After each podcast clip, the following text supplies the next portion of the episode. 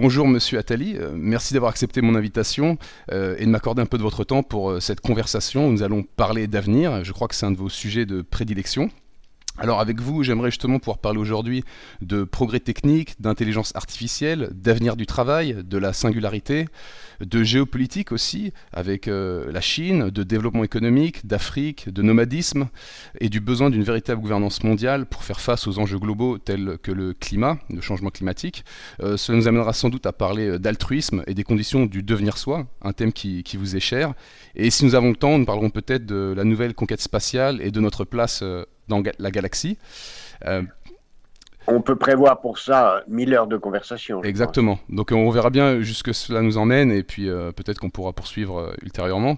Alors est-ce que vous me permettez peut-être de partager quelques mots sur votre parcours pour, pour nos auditeurs? Je vous en prie. Très bien. Alors, euh, quelques mots, effectivement, sur votre parcours euh, hors du commun. Vous êtes diplômé de Polytechnique, major de promo, également diplômé de l'École des Mines, de Sciences Po, de l'ENA. Vous avez un doctorat en économie, vous avez été conseiller d'État, vous avez enseigné les sciences économiques à Polytechnique, Paris-Dauphine, ainsi que dans d'autres écoles. Vous avez notamment été conseiller spécial de François Mitterrand, de 1981 à 1991. Vous avez été son Sherpa. Et puis, en 91, vous êtes allé fonder la BERD, la Banque européenne de reconstruction et de développement, qui visait à aider les pays de l'ancien bloc soviétique à se relever économiquement. Vous avez ensuite aussi participé à la création de deux autres organismes internationaux, Action contre la faim, puis Planète Finance, rebaptisé depuis peu Positive Planète, que vous dirigez encore aujourd'hui et qui finance, conseille, forme et assure des centaines d'institutions de microfinance dans le monde et qui intervient d'ailleurs notamment aussi dans les banlieues françaises. Vous avez aussi euh, présidé en 2008 la Commission pour la libération de la croissance française et à l'époque vous aviez choisi parmi vos deux rapporteurs un certain Emmanuel Macron. Alors, quelques mots sur votre œuvre.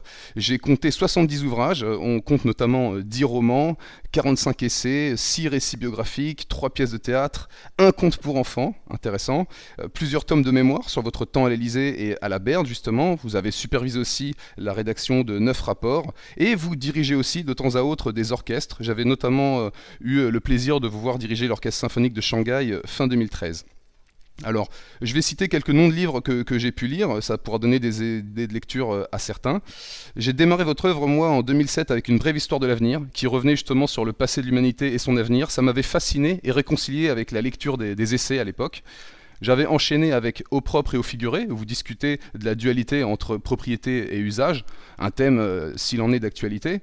Euh, j'ai été fasciné par 1492, une année historique, une année charnière, publiée en 91. J'avais enchaîné aussi avec Les Juifs, le monde et l'argent, très intéressant. L'homme nomade, publié en 2003. 300 décisions pour changer la France, euh, très très intéressant, qui faisait suite à vos travaux dans la Commission pour la libération de la croissance française.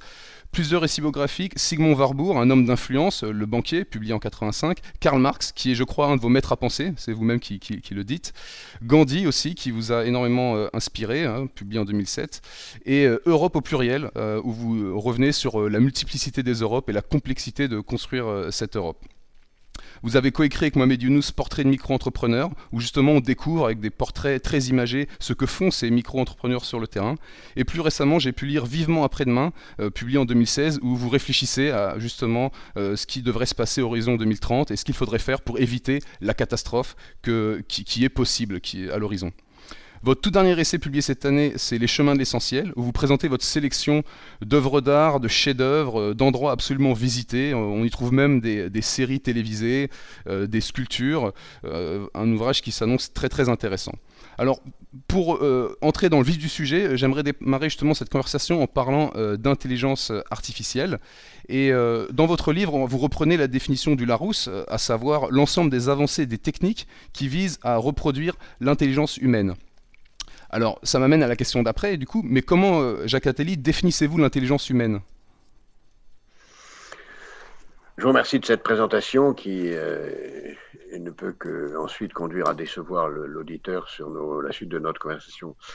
Mais je vais essayer de replacer la question que vous venez de poser sur l'intelligence et sur l'intelligence artificielle dans le contexte historique, parce que je crois qu'on ne peut rien comprendre aux techniques et aux technologies si on croit qu'elles tombent du ciel à un moment inattendu, euh, imprévisible, alors qu'en réalité elles s'inscrivent dans un continuum qui a une, certaine logique.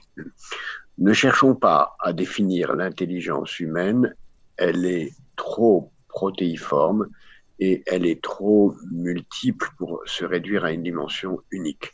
L'intelligence, c'est euh, au sens le plus général possible la capacité de comprendre ce qui vous est étranger. La capacité de comprendre ce qui vous est étranger. Alors comprendre, ça veut dire euh, donner du sens.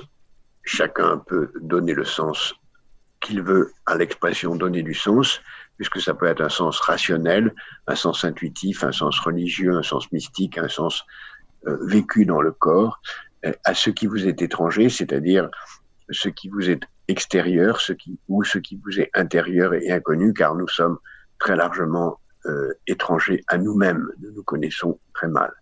Donc euh, l'intelligence, c'est ce qui essaye de donner du sens au monde, y compris à nous-mêmes, essaye de donner du sens au monde.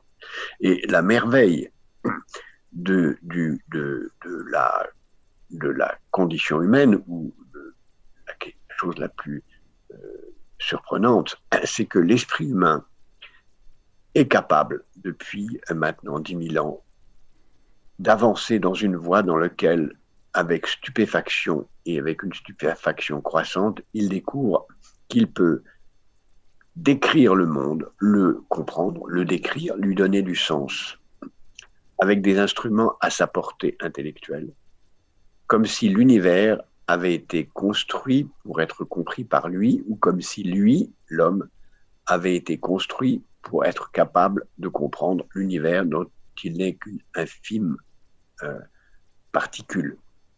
Et cette communion entre notre capacité de comprendre d'une façon ou d'une autre et notre, c'est-à-dire notre intelligence et l'univers, nous met dans cette position très particulière de communion avec l'univers dont nous sommes sans doute un des, sinon le seul, à porter la connaissance du sens.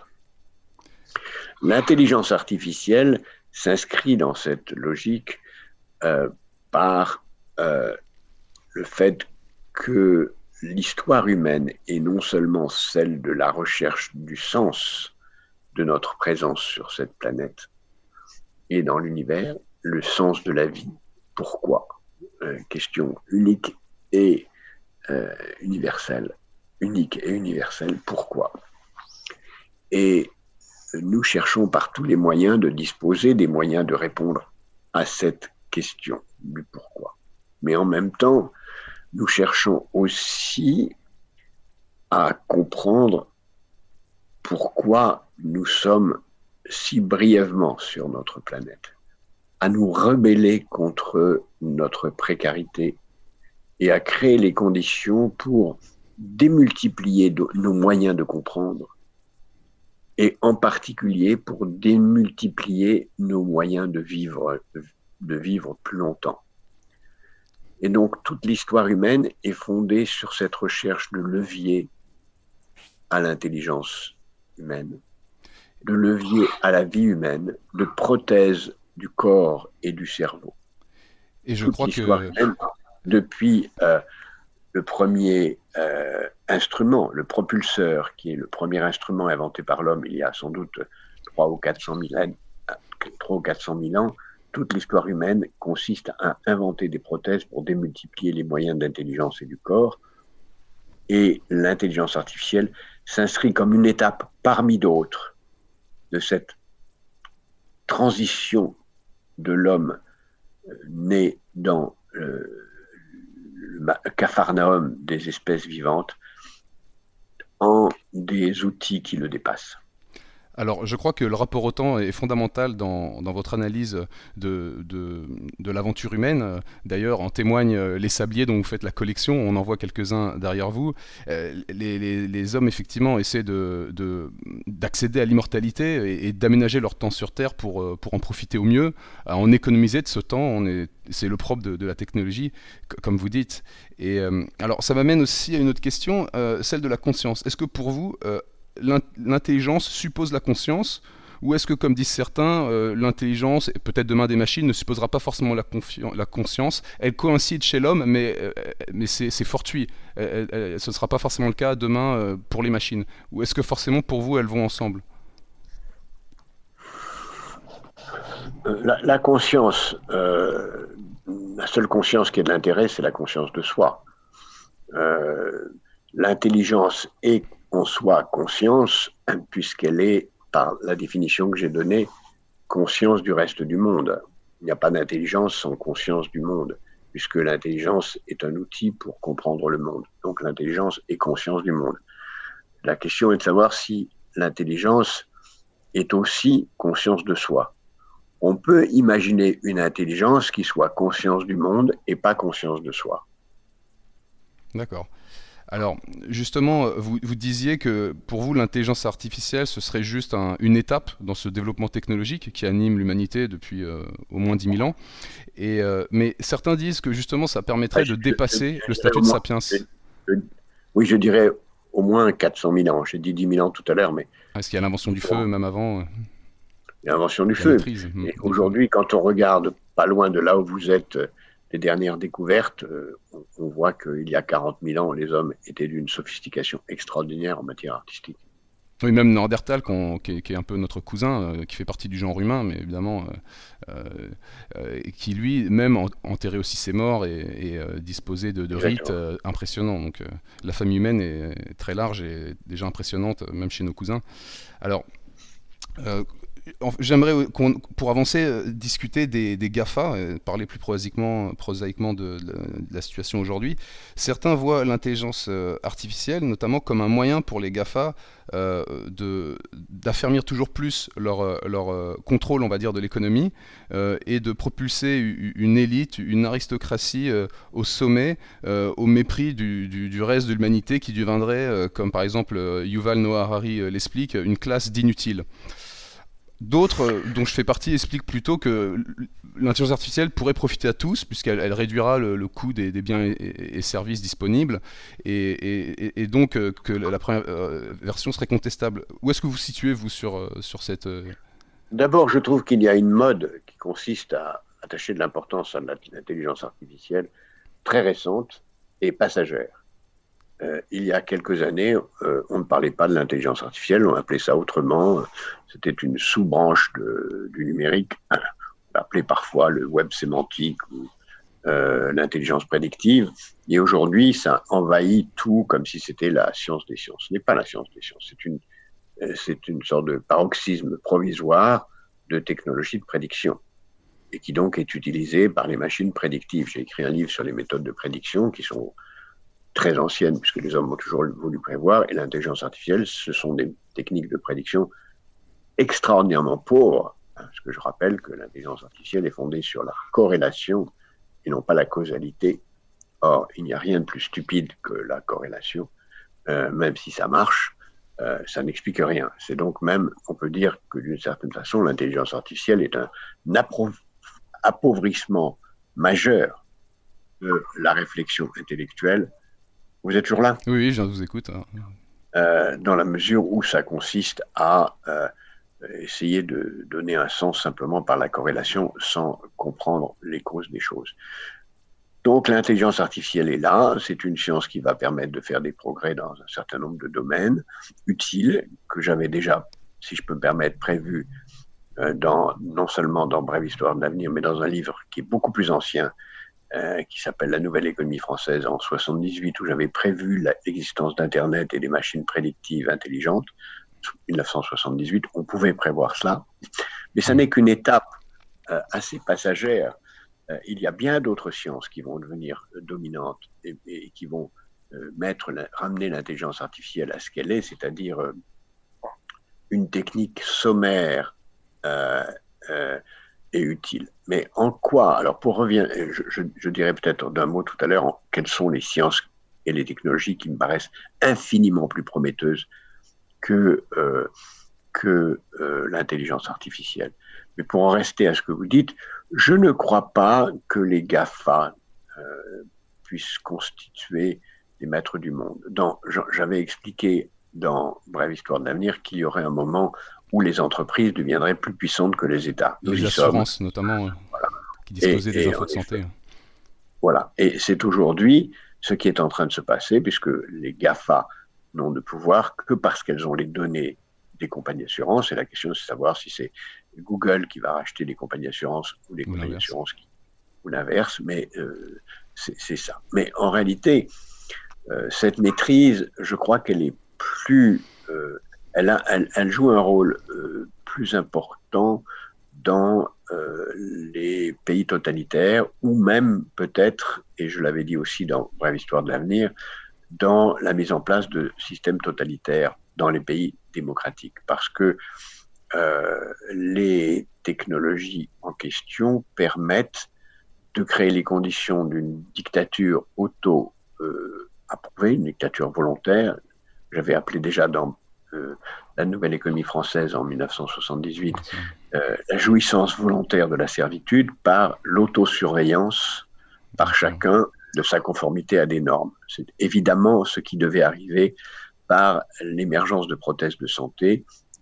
Là encore une fois, j'avais prévu avant 1980 l'émergence de prothèses de santé dont l'intelligence artificielle est une des techniques. Je crois de ce point de vue que, contrairement au discours euh, très... L'intelligence artificielle sera d'abord une technologie chinoise. D'accord. Parce que la Chine a beaucoup plus de moyens que l'Occident de mettre en place euh, dans son contexte d'une dictature de marché. un très large marché déjà, accès à beaucoup d'informations. Euh, mm. Voilà. Et donc, je pense que les technologies de l'intelligence artificielle vont d'abord se développer en Chine. La question, c'est de savoir, premièrement, si cela va permettre à la dictature chinoise de conserver son pouvoir plus longtemps, plus longtemps que euh, on pouvait le prévoir, parce que normalement, une dictature ne, tient pas aussi longtemps que la. Bah oui, on, l'a vu en Corée du Sud, on l'a vu à Taïwan. Effectivement, ils ont fini par se démocratiser. on ne peut pas invoquer le confucianisme. vous avez cité Marx tout à l'heure. Marx avait très bien montré que la décision de la, de la, de la euh, royauté britannique de laisser se développer une bourgeoisie lui avait été fatale, puisque la bourgeoisie a créé une économie de marché qui a demandé ensuite le pouvoir politique.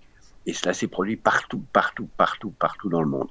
Dès qu'il y a une économie de marché, l'économie de marché a besoin d'état de droit, c'est-à-dire de rompre avec l'arbitraire, et en particulier en matière de propriété, et donc ne supporte plus la dictature question, est-ce que la Chine va réussir à maintenir une dictature de marché, ce qui est un terme totalement euh, contradictoire, mais l'intelligence artificielle est un outil qui permet euh, de maintenir euh, la dictature de marché en faisant comprendre qu'il suffit de se contenter de la, consommation, ce qui, dans un pays qui a encore euh, un revenu par tête qui est le septième de celui de l'Europe et des États-Unis peut encore donner de bons jours de, euh, survie à la dictature euh, actuelle.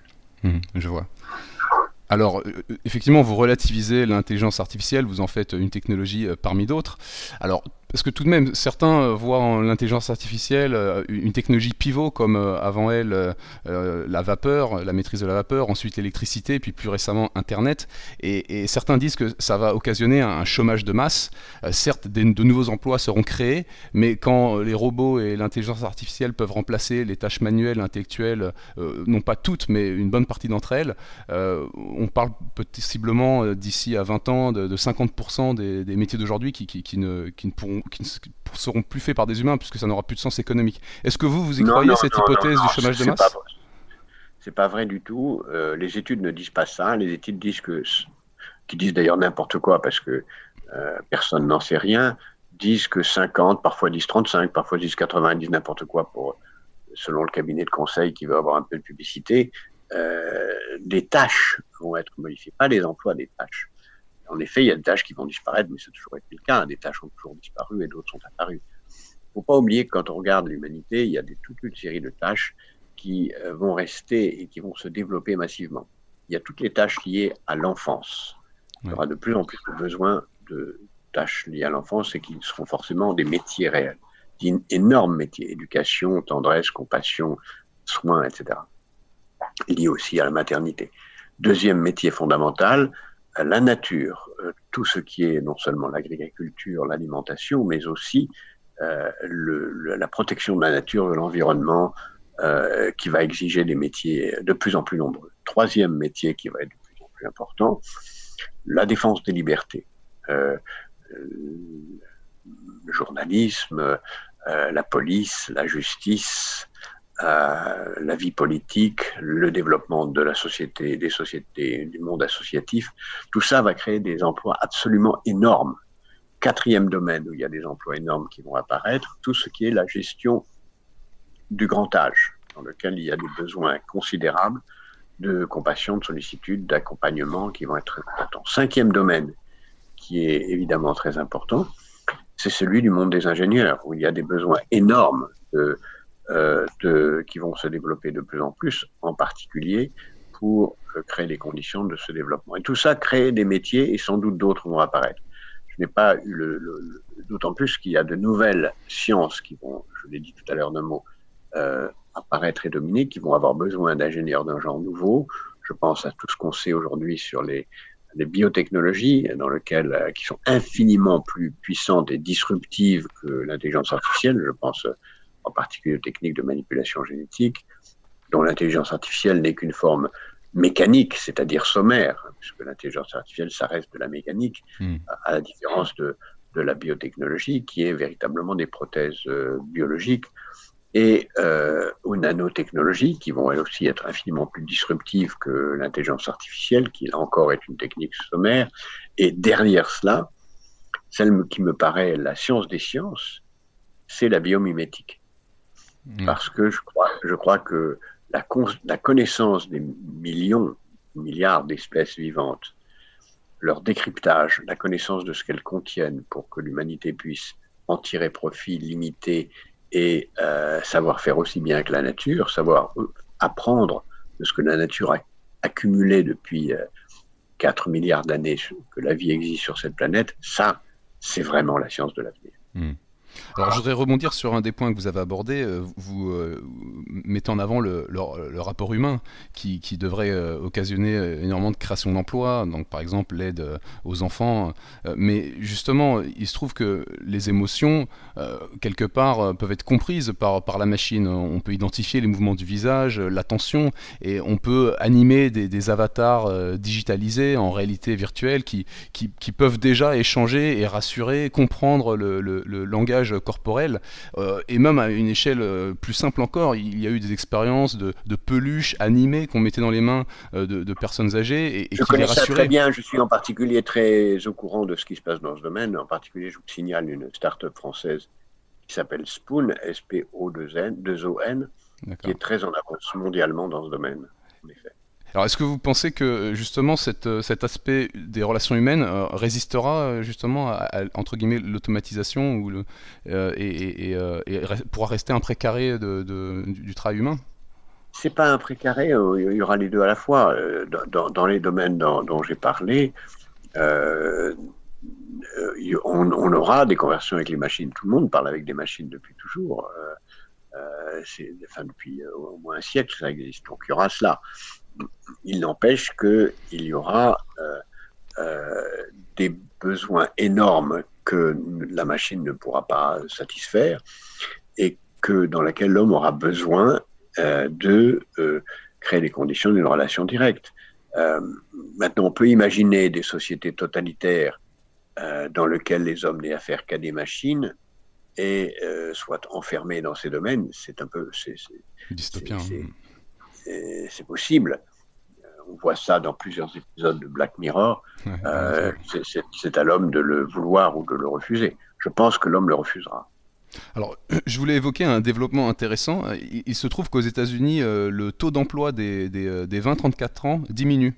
Si je prends les, hommes de 20 à 24 ans, ils sont 10% de moins à travailler en 2016 par rapport à 96. Euh, et cela coïncide par exemple avec euh, des revenus qui stagnent. Beaucoup de ces jeunes vivent encore chez leurs parents. Et pourtant, en fait, euh, quand on mesure leur bonheur, ils se disent heureux. Ils se disent plus heureux que ne se disaient heureux les, jeunes 20 ans plus tôt. Alors, ça interroge bien sûr les économistes. Et, une des théories qui est mise en avant, ce serait que aujourd'hui, les jeunes ont accès à bien plus de, biens culturels numériques, des biens de meilleure qualité et des biens qui sont bien moins chers, bien meilleur marché, voire gratuits. Et donc cette, cette abondance de contenu de qualité, les jeux vidéo, les films en ligne, les réseaux sociaux, fait qu'en fait ils se complaisent quelque part en dehors du marché du travail.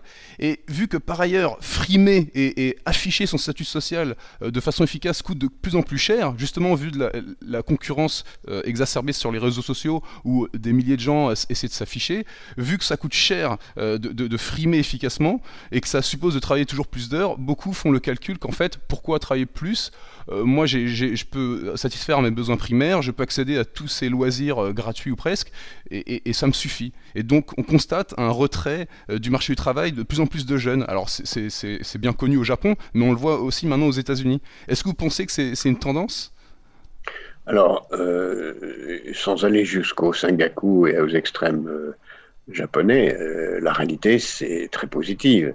C'est d'ailleurs ce que j'avais essayé de j'avais essayé de participer en écrivant le livre dont vous avez parlé tout à l'heure, Les chemins de l'essentiel, où je montre tout ce que on doit lire, connaître, voir et, qui est juste une goutte dans l'océan de la culture universelle. Et c'est quand même triste de traverser la, vie sans, sans, les connaître. Donc oui, je crois que c'est une évolution très positive qui montre d'ailleurs que les calculs économiques sont complètement faux.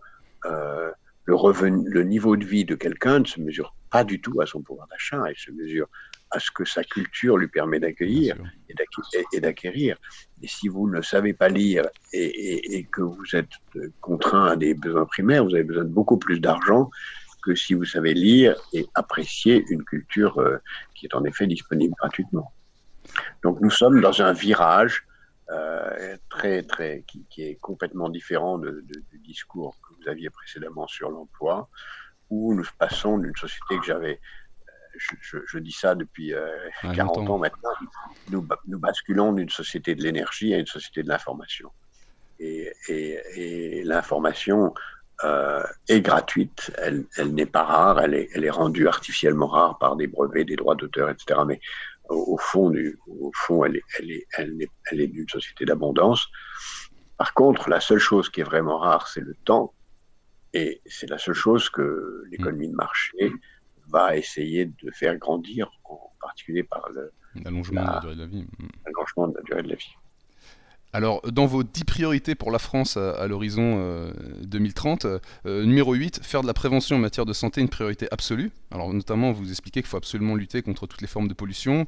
Euh, mais alors, un des mots que, je pressens malgré tout sont ces nouvelles addictions. Et justement, ça fait quoi ce qu'on disait? Euh, L'addiction aux, réseaux sociaux, aux jeux vidéo. Alors, vous disiez que c'était pas forcément négatif en soi, mais par exemple, je prends l'exemple de Tencent, qui est un des euh, géants euh, du digital en Chine. Tencent a vu son cours de bourse s'effondrer cette année parce qu'en fait, le gouvernement lui a refusé la sortie de nouveaux jeux vidéo. Parce qu'en fait, le gouvernement s'inquiète du temps passé par les Chinois sur les jeux vidéo et de l'argent aussi qu'ils peuvent y dépenser. Parce que justement, ces jeux sont gratuits de prime abord, mais derrière, après, évidemment, on vous pousse à acheter des biens virtuels euh, ici et là, et ça peut vraiment vous conduire à, de grosses dépenses. Donc euh, la Chine légifère. Est-ce que vous pensez que, on devrait légiférer sur ces sujets pour limiter le temps passé sur, euh, sur ces plateformes, sur les, réseaux sociaux, ou est-ce qu'il faut juste laisser le marché et les gens décider librement de, comment ils passent leur temps? Une grande question qui se pose aussi pour d'autres addictions. on a commencé à réduire l'addiction à, à, certains produits comme le tabac. Euh, et la question, c'est de savoir s'il faut le faire par la loi ou par le prix. Euh, c'est une question difficile. Évidemment, il faut réduire l'addiction à des choses stupides. Euh, j'ai écrit un article récemment qui m'a valu beaucoup de polémiques sur les jeux vidéo, où j'ai expliqué que c'était une activité qui, pour moi, sous bénéfice d'inventaire, ne constitue pas une œuvre d'art. Et j'ai eu beaucoup de réponses de gens qui me disaient un jeu vidéo peut être une œuvre d'art. Très bien. Si le jeu vidéo peut être une œuvre d'art, et, je, reste encore euh, sceptique, dans ce cas-là, je ne vois pas de raison d'interdire de, voyager dans une œuvre d'art. Si par contre, c'est un instrument d'addiction euh, stupide, euh, à des choses brutales et élémentaires, alors oui, il faut l'interdire. Donc, tout est dans la nuance.